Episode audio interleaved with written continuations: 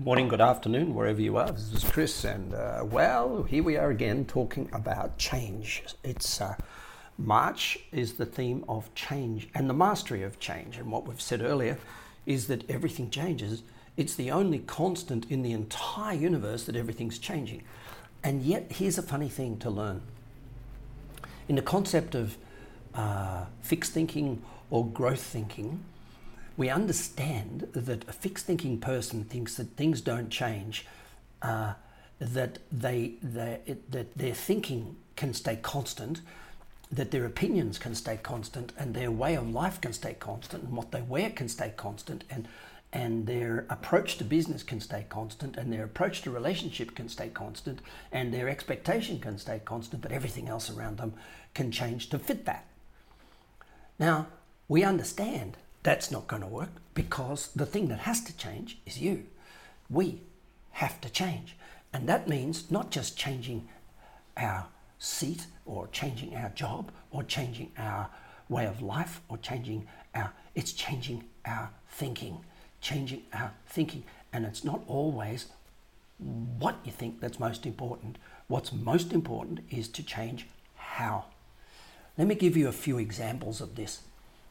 You might uh, go online and watch an internet and it says, these are the three secrets to a better relationship, or these are the three keys to improved this. And they give you a way, uh, what, give you what to think in order to prove your, improve your relationship. But underpinning that, you might be very much stuck in the concept of finding a polarized silver bullet that one sort of methodology or one idea will fix everything. So, in other words, you might be still searching for a polarity of thought, a right way to think and a wrong way to think, and therefore be looking for what to think, what to say, what to do. When really change happens at a personal level in how you think. Uh, let me give you another example. You have an argument with your partner and you go, well, who's right and who's wrong? Well, I've learnt from watching an internet and listening to this growth mindset and all this stuff. I've learnt that you know you can't win the battle, lose the war. You, you go into this mode and you go, yeah, yeah, I get it, I get it, I know. Therefore, I know what to say, I know what to think.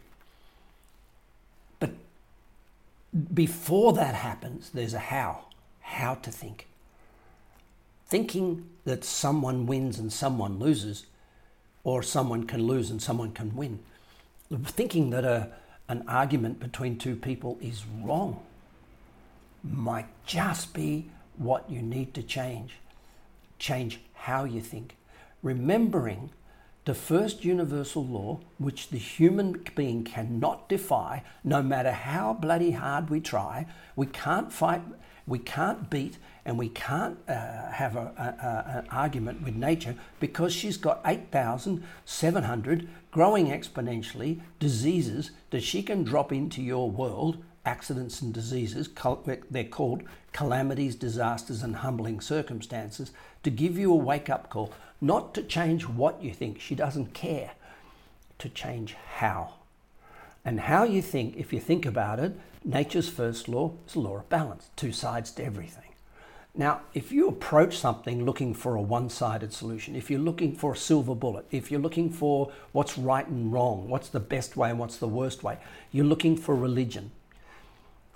Religious people come on uh, the internet and TV telling you here's a best way to handle something, here's a right way to handle something.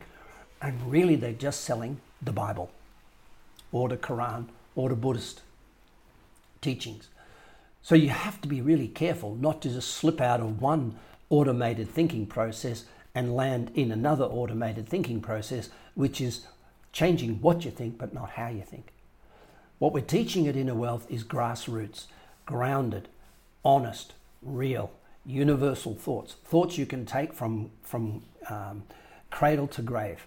Thoughts, not what you think, because that's the freedom of human diversity we are free to think whatever we want. How we think, if we fight with nature, we're setting ourselves up for a battle royale and we won't win. There are too many diseases, too many calamities, too many disasters, and too many humbling circumstances to beat nature. And nature's basically saying, see the balance good and bad, right and wrong, happy, sad, up and down, high and low. The more often you see that balance, the more inspired you'll be, the more focused you'll be, the more happy you'll be, the more successful you'll be, the more spiritual you'll be, the more empowered you'll be, the more other people will want to be around you, the more other people will want to follow you, and the more likely it is you'll go to that destination point, that never ever changing destination point where you point your nose and you go in the direction of your dominant thought. This is Chris. You have a beautiful day. Bye for now.